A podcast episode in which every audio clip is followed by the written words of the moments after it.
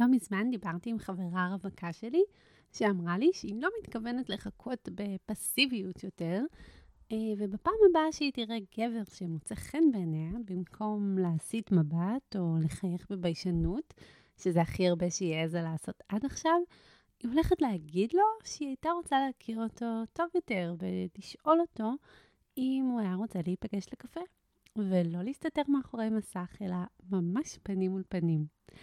היא הסתכלה עליי ואמרה, זה בטח לא יצליח לי, אף אחד לא יסכים, אני בטוחה, אני בטוחה שאחשל. ואני אמרתי לה בחיוך גדול, כן, את צודקת. זה די בטוח שלא תצליחי, שלא כולם ירצו, שתיכשלי. ואת יודעת מה?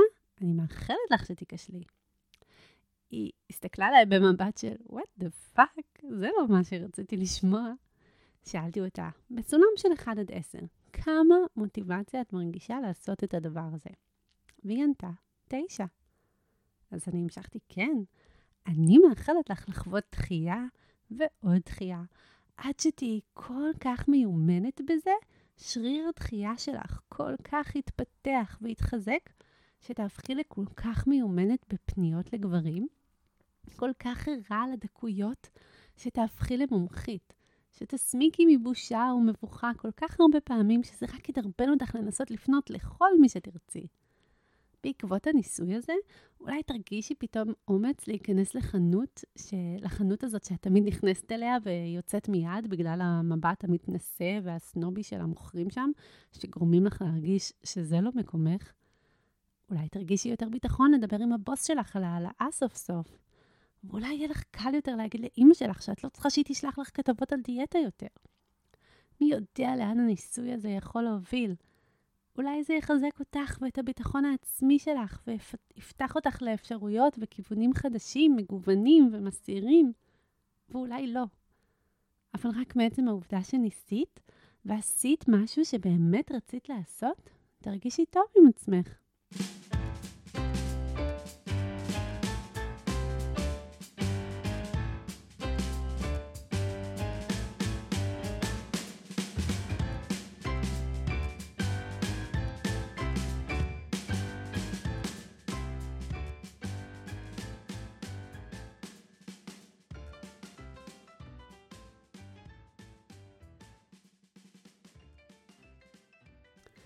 אז נכון, החלק של התגברות על הפחד, החלק של המבוכה, החלק של הדחייה מורט עצבים, מאתגר, ולפעמים אפילו מעורר חרדה בלתי נסבלת.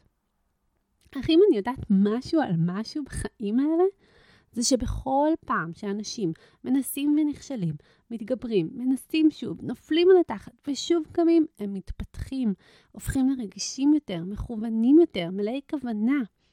כי כשאנחנו באמת רוצים משהו, אנחנו חושבים על דרכים יצירתיות להשיג אותו. חושבים איך לשפר את עצמנו, איך להיות יותר טובים, איך לנסות בדרך חדשה כדי להצליח. עכשיו, אני האחרונה שתגיד לכם שתמיד בסוף מגיעים ליעד הנחשף והכול מסתדר. ממש לא. אבל כשפועלים לקראת מטרה שהיא משמעותית עבורנו, משהו בתוכנו קורה שגורם לנו להיות גדולים יותר, ולחיים שלנו להיראות משמעותיים יותר.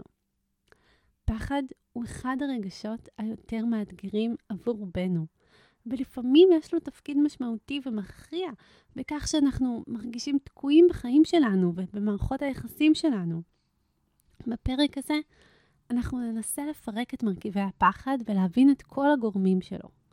פחד הוא לא משהו שיש לחבוש, לכבוש או להעלים. במקום זה אנחנו צריכים להקשיב למסר שלו. רובנו משתמשים בפחד כתמרור עצור, שמורה לנו, סכנה, אל תיכנסי. אבל אולי יהיה עלינו לפרק את המסר הזה ולשאול את עצמנו, מה באמת הטבע של הפחד הזה? האם הוא קשור לעבר או להווה? האם הוא אמיתי או דמיוני? האם אני מרגישה פחד כי אני עומדת להיכנס לשטח לא מוכר, או בגלל שאני עומדת לעשות משהו ממש טיפשי? לפעמים אנחנו מרגישים פחד כי תת המודע שלנו מנסה להודיע לנו שאנחנו לא איפה שאנחנו צריכים להיות. סטינו מהמסלול שלנו. אולי אנחנו לא אמורים לקחת את התפקיד שהציעו לנו, להתחתן או להתגרש מהאדם הזה. לפעמים פחד הוא מגן חכם עבורנו, שעלינו לכבד. ועם זאת, אם פחד תמיד היה בא להגן עלינו ותמיד היה לגיטימי להקשיב לו, יכול להיות שלא היינו מגיעים לתור לרופא, או מדברים כשאנחנו מרגישים תשוקה לנושא מסוים, או עוזבים מערכת יחסים שהגיעה למבוי סתום.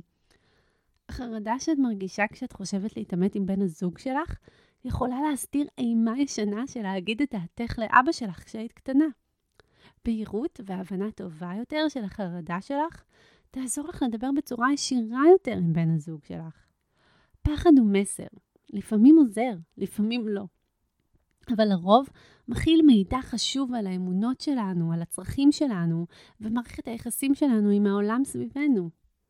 העידן שאנחנו חיים בו היום הוא העידן הכי בטוח ומוגן בהיסטוריה האנושית.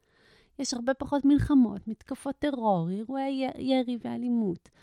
אבל אנחנו גם חיים בעולם קטן מאי פעם, שבו החדשות עוברות במהירות האור, וכשאי אפשר לעבור חמש דקות בלי להיחשף לכל כך הרבה כתבות, דיווחים, תוכניות, פוסטים, שמספרים לנו על כל אירוע אכזרי, על כל חוסר צדק, על כל עוולה, אטימות ותאונות איומות, אנחנו נוטים לחשוב שהעולם הוא אכזר ונורא. יובל נוח הררי אמר באיזה ריאיון שראיתי איתו, שאנחנו צריכים יותר לפחד ממקדונלדס וקוקה קולה מאשר כל דבר אחר כשזה מגיע לאיום על חיינו. ועדיין, אנחנו חיים בעידן שבו יותר ויותר אנשים מתמודדים עם חרדה. אפשר לראות את זה בכמות התרופות מרשם נגד חרדה שניתנות לאנשים. כשאני נתקפת אימה מהאכזריות שיש בעולם הזה, אני נזכרת בנוסחה של דניאל גולמן. אולי היא תוכל לעזור גם לכם. דניאל גולמן מחבר הספרים הנהדרים אינטליגנציה רגשית ואינטליגנציה חברתית. אומר שאם נחלק את כמות האירועים האכזריים והאיומים בכמות בני האדם בעולם, אנחנו נגלה תמיד שהמחנה גדול הרבה יותר מהמונה. אם כל אדם, כשנצא לרחוב, יהיה רוצח או אנס או שודד, אז החלק במחנה יגדל, אבל זה לא המצב, נכון? רוב האנשים לא מהווים איום ממשי כרגע עלינו. כשאנחנו יוצאים לרחוב, רובנו מרגישים די בטוחים. העניין הוא שכל החרדה הזאת שרובנו מרגישים בימינו, גורמת לכך שהרבה פעמים אנחנו מחליטים החלטות מתוך פחד יותר מאשר מתוך מחשבה בהירה. ואנחנו חייבים לעצמנו להבין את החרדה שלנו, כדי שהיא לא תצא החוצה בדרכים מכאיבות. יש אנשים שכל כך הרחיקו את עצמם מתחושת חרדה ופחד, הם חושבים שהם לא חלק מחייהם ולא נוגעים בהם. אבל כשיורדים לפרטים ומקלפים את השכבות, כמו שקורה בטיפול, למשל, זה חלק מהעניין. פתאום מתגלה שהם פשוט נמנעים. אנחנו לא נדע אם אנחנו מפחדים מהצלחה, מכישלון, מתחייה, מביקורת, מקונפליקט, מתחרות, מאינטימיות. אם אנחנו נמנעים מראש מכל הדברים האלה, אם אנחנו לא מעמידים את המסוגלות שלנו למבחן, אם אנחנו לא לוקחים סיכונים או אתגרים. אז מה ההבדל בין פחד לחרדה? כשעשיתי תואר בפסיכולוגיה, אחד המרצים הגדיר יפה את ההבדל הזה. אם יש פה עכשיו נחש בחדר ואני אפחד, זה פחד. אבל אם אין שום סימן לנחש בחדר ואני עדיין צורקת כל חדר שאני נכנסת אליו ופוחדת מנחשים שאינם בנמצא, זאת חרדה. הנוירוביולוגיה של פחד שונה מהנוירוביולוגיה של חרדה. איך שאנחנו מרגישים כשפורץ מצמיד לנו סכין לצוואר, זה פחד. לעומת זאת, תחושת הפרפרים בבטן, בחילה, סחרור שאנחנו מרגישים לפני שאנחנו צריכים לעשות שיחת טלפון חשובה, זו חרדה. תחושה כרונית של דאגה או מתח מוגדרת גם כחרדה. מה שחשוב זה איך אנחנו מתמודדים. ככל שנוכל להסתכל לרגשות האלה בעיניים, מתוך סבלנות וסקרנות, וככל שנלמד לזהות את החוכמה שלהם, האחיזה שלהם עלינו לא תהיה חזקה כל כך. פעולה היא חשובה. לפעמים הדרך היחידה להתגבר על פחד היא היכולת לפעול. כשאנחנו נמנעים ממה שאנחנו מפחדים, החרדות שלנו עולות עם הזמן. להצליח על ידי כישלון. אם את מפחדת מכישלון, זה בהכרח מצריך עוד ועוד התנסויות בכישלון. להסתכן, להרגיש מגוחכים. רובנו כל כך מפחדים מבושה, שאנחנו בורחים מלקיחת סיכונים בריאים, שטומנים בחובם גם אפשרויות עבורנו. אז אני מציעה להזמין את הפחד לביקור. כשאנחנו מזמינים אורח לביקור, אנחנו יותר מוכנים למה שיקרה. ודבר אחרון, מוטיבציה. חשובה מאוד. אם אתם לא לפחות 6 או 7 בסולם המוטיבציה, יכול להיות שתצטרכו להרגיש כאב גדול יותר לפני שתפעלו. ולכל הפחות, תצטרכו להרגיש את ההשפעות השליליות של לא לפעול. החברה שלי מהסיפור, בהתחלה, אמרה שהמוטיבציה שלה עומדת על 9, זוכרים? ולכן עודדתי אותה ללכת על זה. הלוואי שיכולתי לספר לכם שעכשיו היא בזוגיות מאושרת, אבל זה קרה רק לפני שבועיים, ואנחנו רק בעיצומו של הניסוי. אני מבטיחה לעדכן אם זה מעניין אתכם כמובן.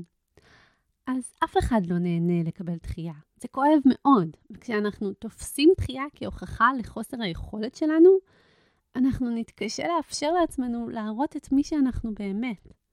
הפחד מדחייה הוא הרבה יותר קשה כשהוא מתחבר לאמונה שלנו שאנחנו פחות טובים מאחרים, או מהדמות שאנחנו מרגישים שאנחנו צריכים להקרין כלפי חוץ. זה לא רק שדחו אותי, זה בגלל שאני משעממת וגרועה. ככה תמיד הייתי וככה אני תמיד אהיה. אפשר גם להאמין שהאדם שדוחה הוא אוטומטית נשגב יותר מהאדם שנדחה. למרות שלפעמים זה בדיוק הפוך, דחייה יכולה להעיד על חוסר ביטחון ופחד של האדם שדוחה יותר מאשר האדם שנדחה. ככל שנתבגר ונבין שדחייה היא חלק מהחוויה האנושית והיא מה שנחווה שוב ושוב אם נבחר לנסות ולחשוף את עצמנו, הדרך היחידה להימנע מדחייה היא לשבת בפינה בשקט ולא לקחת שום סיכונים. אם נבחר לחיות באומץ, בהכרח נחווה דחייה ואנחנו נשרוד כדי לקבל עוד. יש מקרים רבים שבהם הפחד מאוד ממשי עבורי, ובכל זאת אני מחליטה לעשות את הדבר שאני כל כך מפחדת ממנו. ומצאתי שעם כל פעם שאני מתמודדת עם הפחד, זה נהיה יותר ויותר קל. זה קורה לי למשל עם מעליות, או כשאני צריכה להתעמת עם אנשים ולעשות שיחות קשות.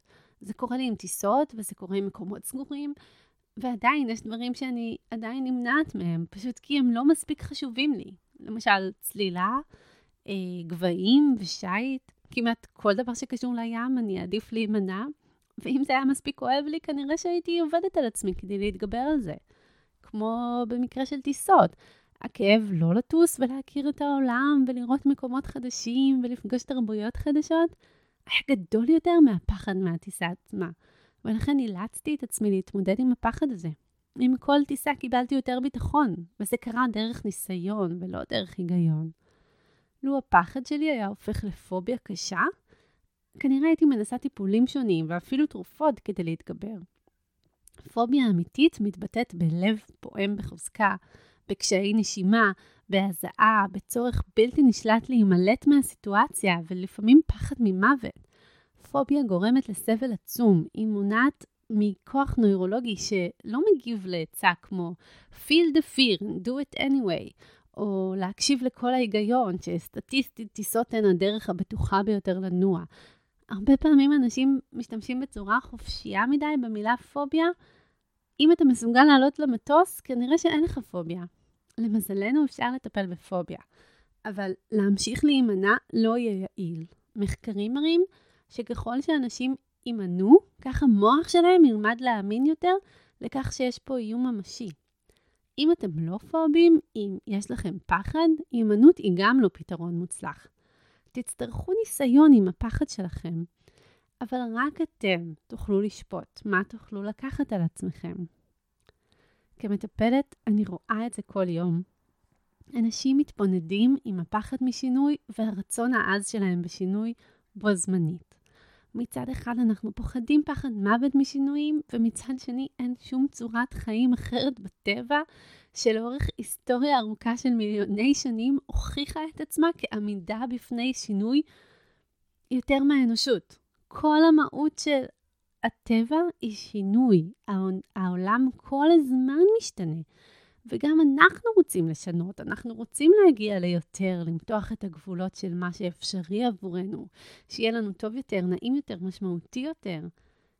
ואלה באמת שני דברים שכל כך מזקקים את המהות האנושית, ולעולם לא ישתנו, הפחד משינוי והרצון לשינוי. שניהם הכרחיים לשביעות הרצון שלנו ולהתמדה של מערכות היחסים שלנו. כולנו זזים קדימה ואחורה בין הרצון שלנו ללמוד, להסתכן, להתנסות ולגדול, לבין החרדה שלנו לעשות את כל זה. שינוי מביא עמו אובדן, גם אם זה שינוי שאנחנו באמת באמת רוצים לעשות.